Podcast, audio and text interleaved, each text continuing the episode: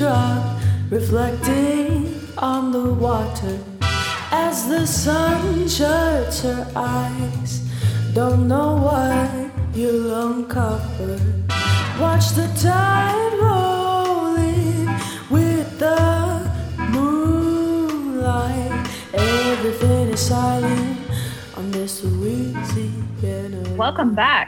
We are Missing Magnolias, and we have a wild case that we're going to talk about today. Of particular interest is the unidentified remains that to this day we have no idea who this person is. Let's start at the beginning. Somebody stumbled upon a barrel in the woods. Turns out the barrel's full of decomposing bodies. A good amount of time goes by, and we find another barrel in the woods with some more decomposing bodies. Turns out, 20 years later, they are able to identify some of those remains. They find a woman and three children in total. That young woman and two of the children have been identified. However, one child still remains unidentified. That is generally the focus of what we're going to talk about is that unidentified remains. We have a known offender for those homicides. He has a convoluted story as well. Thank you again for bringing this to our attention. Michelle's got all of the cool insight, and KATC, that's our local news, published something in January of this year of 2021 about this unknown child and that she might have ties to the Gulf Coast. Opening up and kind of localizing her case, hoping that maybe people from the area, including here, as well as Mississippi and other surrounding areas, could possibly help identify this unknown child. Absolutely. They're generally called the Bear Brook murders. So the individual we're talking about today is Bear Brook Park Jane Doe. She was born between 1975 and 77. She was two to four at the time of her death. She had wavy brown hair. She was a little tiny human that no one has been able to identify yet. From the DNA testing, they've determined that her father is the offender. Yes, she is the biological daughter of the offender. Her father's deceased. He was a serial offender who went by tons of different names and had multiple families and is associated with lots of missing persons cases and a variety of homicides throughout the nation. We have no idea who the mother is. We think that the child's mother is probably one of his victims, but no one has been able to link her to any of the suspected victims or anything like that some genetic genealogy was done, and they believe that she has relatives in and around Pearl River, which may also include uh, parts of Louisiana. A lot of times when we hear about genetic genealogy, we hear about the ones that are successful. We don't hear about the ones where we have fifth generation relatives, and that seems to be the case here the relatives are from so long ago. There are no closer genetic relationships in the databases. So we're asking all of you guys to go into your family trees and see if you have some cousins that have the same names as this young girl and let's get her identity found. Somebody has to be missing. Somebody has to know of a cousin who took off with their daughter to never be seen again. Terry Rasmussen has been linked to five victims and it's sad that he is no longer with us, only in the sense that there's potentially many, many more victims. He died in prison of natural causes in 2010. The young woman and the three children, including this unknown child that were found in the barrels, their identities hadn't been confirmed until 2019. And in 2017, it was then confirmed that Terry Rasmussen was linked to their murders. Terry was known as the chameleon killer. And I just have to say, I hate the monikers that we give serial offenders why do you give them such snazzy names? I feel like he should be called Tiny Dick Terry. like I could get behind that moniker. Why do we give them names that make them seem like they're cool or conniving I think if he was just roaming around killing people that he could kill, and that was sort of the end of it. Or even just going through these cases, how about the worst Thanksgiving date from hell? Because so many of these victims he had brought to meet his family. This is my boyfriend, and he had went by different aliases, so he had different names. And then shortly after meeting the family, these poor people vanished. Yeah, comes over, he eats your turkey, and then he kills your relative. Horrible. Ridiculous. The first woman that was in the barrel that was found by the hunters in 1985 in Bear Brook Park, her name was Marlyse Elizabeth Honeychurch. She had two daughters, Sarah McWaters and Marie Vaughn, and they were both children of two separate marriages. And again, Marlyse had gone to Thanksgiving, introduced her boyfriend to her family. They were living in California. This was 1978. And then shortly after Thanksgiving, she vanished for her family, the Honeychurches, their daughter and their two nieces, gone for decades. No idea what happened to them. The second barrel is where they found Sarah as well as this unknown child. So the barrels were relatively close to each other, I think 300 feet apart, but it was in a forest. It's very reasonable that it's probably going to be difficult to find something like that in a forest. Although there has been some scrutiny for the law enforcement for their inability to perhaps secure a large enough scene of the crime because a good amount of time went by before that second barrel was found. I do want to say that I thought it was pretty amazing that Allenstown, the, the nearest community, sort of pulled funds together and paid for the burial of those remains, not knowing at all if they were community members or anything about these individuals. I thought that was a really sweet story about how the community took care of those deceased victims. It was great that they buried this mother and her two daughters. And I'll just read the gravestone. It was really moving. Uh, here lies the mortal remains known only to God of a woman aged 23 to 33 and a girl child aged 8 to 10. Their slain bodies were found on November 10th, 1985, in Bear Brook State Park. May their souls find peace in God's loving care. How many gravestones do you walk by and they just have no name? It's sad. And this shows us how much, even when we have no connection to the victims, how cases like this can affect the community in so many different ways. And this really was a small town. The law enforcement were not in any way, shape, or form ready for any sort of case like this. That can make it much more difficult to resolve a case like that, in part because you don't have the manpower or the funds or any of the technological tools that you need to properly investigate. I think it's really impressive that they continue to push to identify everyone and to solve these cases. It's interesting. It's 10 past years and this guy is no longer around. But in many ways, I think a lot of these cases are coming to light and are unfolding in real time. And it's been helpful to kind of streamline what the victims that we do know are tied to Terry Rasmussen, as well as talk about other possible victims. Here's another serial offender that we didn't know was a serial offender who was operating throughout the United States as a traveling serial offender, which is very rare. Most serial offenders kill in localized areas where they're very comfortable with where they are. They know the ins and outs. They know how to dispose of a body without getting caught, those types of things. Not small dick Terry. Terry's running around all over the United States. He's killing children. That's pretty rare too.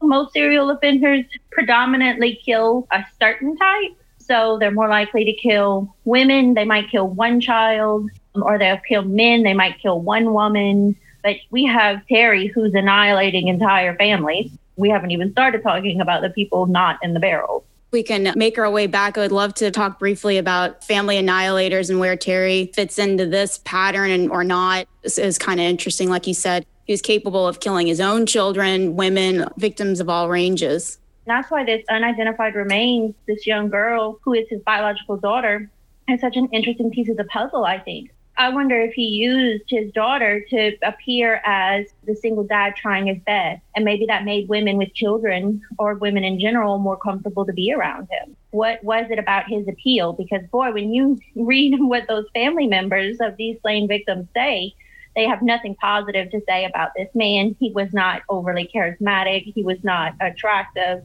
those family members immediately assumed that he was up to something nefarious. So, what was his pull? I don't know.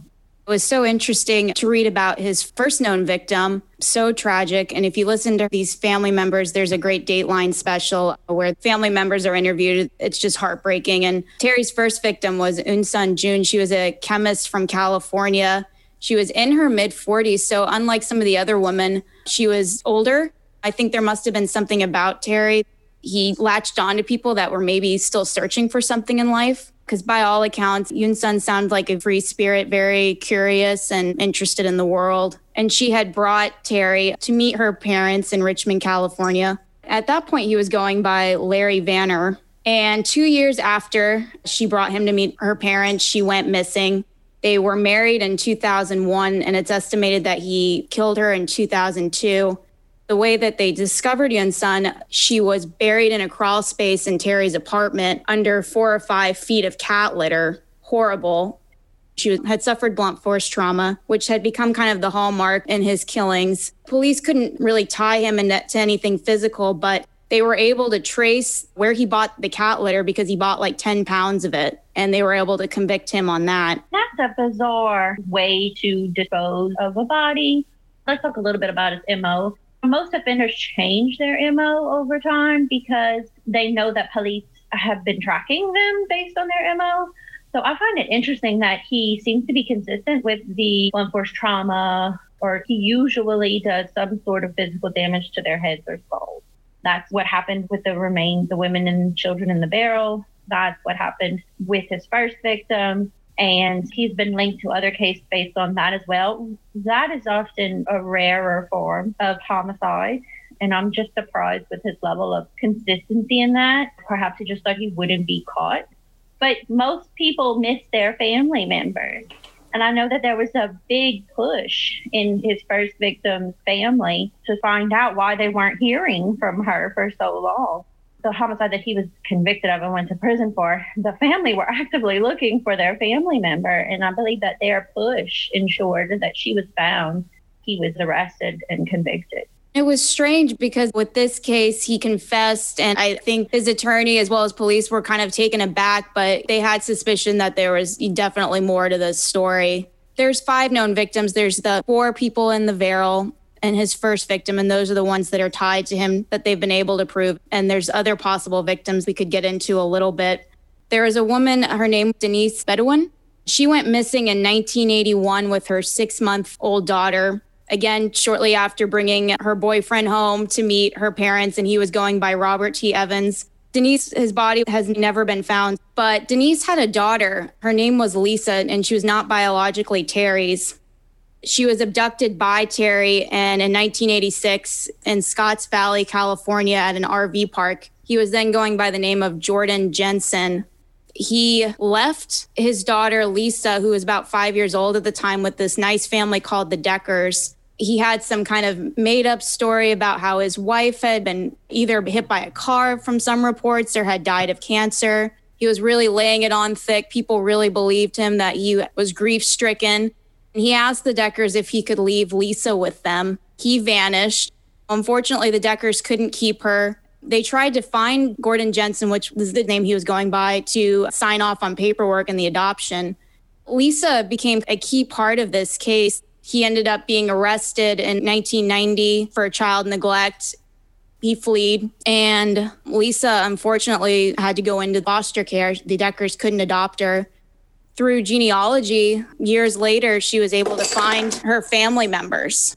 I believe also through the geneticist that we mentioned, Barbara Rae-Venter. Lisa was one of her cases, and she was able to help her A, find her identity and be some living family members because she didn't know who her mother was. Terry had abducted her and taken her at a young age. So crazy. This poor little child with no identity. She has no idea who her people are. And she's with this man who she thinks she can trust, who is the person who most likely killed her mother and perhaps siblings. It's just so bizarre. I mean, who kills families? The occasional serial killer will kill families I think of a Dennis Rader, but he liked the show and he likes people to watch. And that's why he killed the family. I don't think that's what Terry was doing from what we can learn from his behavioral patterns. Why let Lisa live? Well, this was 1981. This was before we think the women and children in the barrels were killed. It could be that he learned, unfortunately, that not killing the child leads to more problems because you have to have more stories to cover up and it becomes a whole thing. And he didn't want to leave a trail of evidence. We do hear of offenders who start killing victims they used to just sexually assault because they didn't want evidence left behind. Maybe that's something that Terry picked up along the way. Is that easier to just kill everyone, including children? That's a really fascinating idea that you kind of brought into the mix. And unfortunately, the way that these bodies were found, we'll never know if there was any evidence of assault. What are the motivations for this? Maybe Terry was after the children.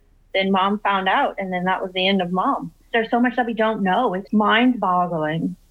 Yeah, his kids, some of them are full grown, and they've been talking to the media. There was one family, I think he had four or five kids, and he was married to a woman in Hawaii. And then this family moved to Arizona, and he obviously left them and he had no contact with them. I can't imagine they must have been horrified then to learn a what happened to their dad that left them and then to find out he was this horrible serial killer so many questions so why wasn't it me why did they get to live and i think we don't i mean not that we should or that it's our job to think about the families of the serial offenders but they are victims as well. There's a really great podcast and i'm forgetting it right now where the smiley face killer's daughter goes to tells her story and goes through the process of what it was like to live with a dad who was a very violent serial offender. And he was also a traveling serial killer.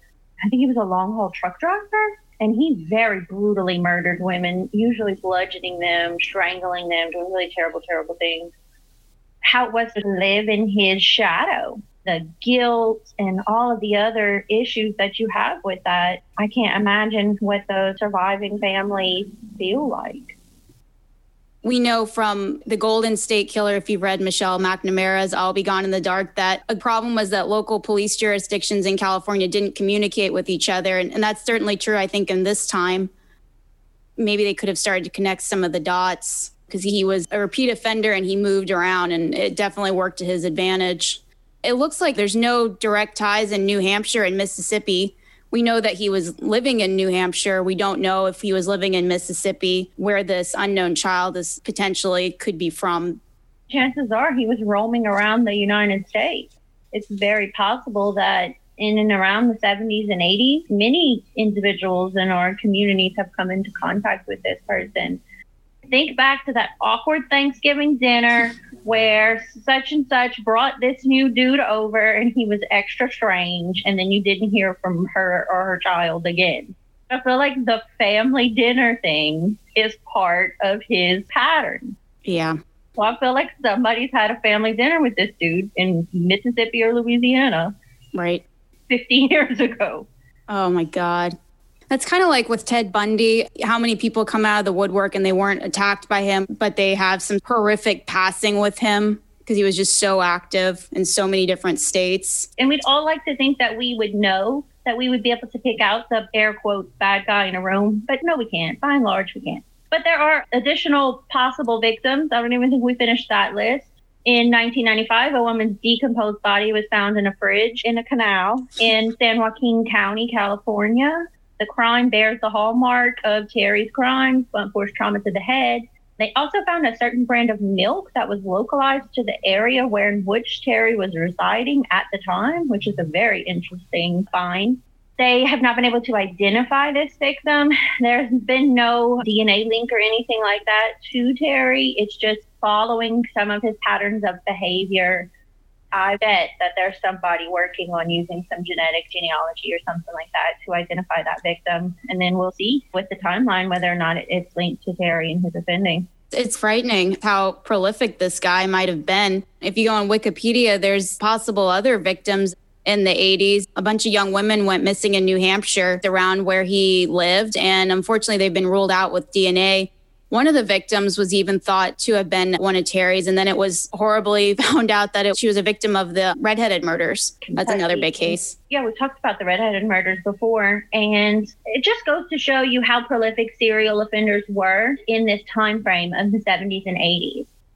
So many people that say over and over again how dangerous the world is today. I hear that all the time. And the number one thing we talk about in most of the classes that I teach on like day one, after I go over the syllabus and the final paper, I tell them how common crime is today.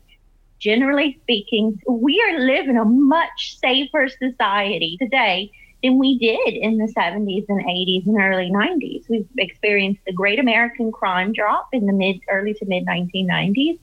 And a lot of our violent crimes mirror that trend in a great decline in the past couple of years, we've seen a little bit of an uptick, but nothing that's been dramatic or any way that mirrors what we saw in the 70s and 80s.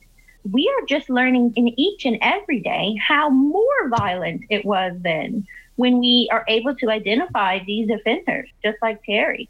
He was arrested in 2003 and he was thought to be a single serial offender. And then now in 2017 to 2019, we know that he has been a serial offender, active across the United States, and maybe a very prolific serial offender for all we know.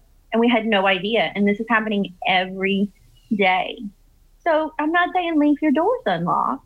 I'm just saying take a deep breath. We're a lot safer than we were because we have the news and social media, you just feel like you know every corner of the globe when something bad is happening. So when you walk outside of your house, you just feel constantly like there's a looming threat everywhere you go.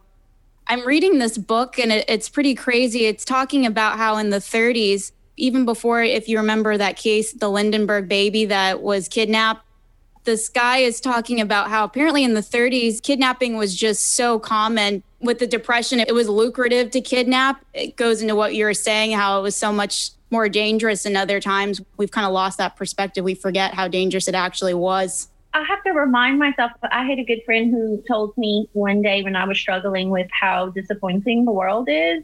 Humans aren't made to know everything that's going on across the nation and the world. I think we've given enough attention to this Thanksgiving date from hell that we're now going to call him Terry Rasmussen.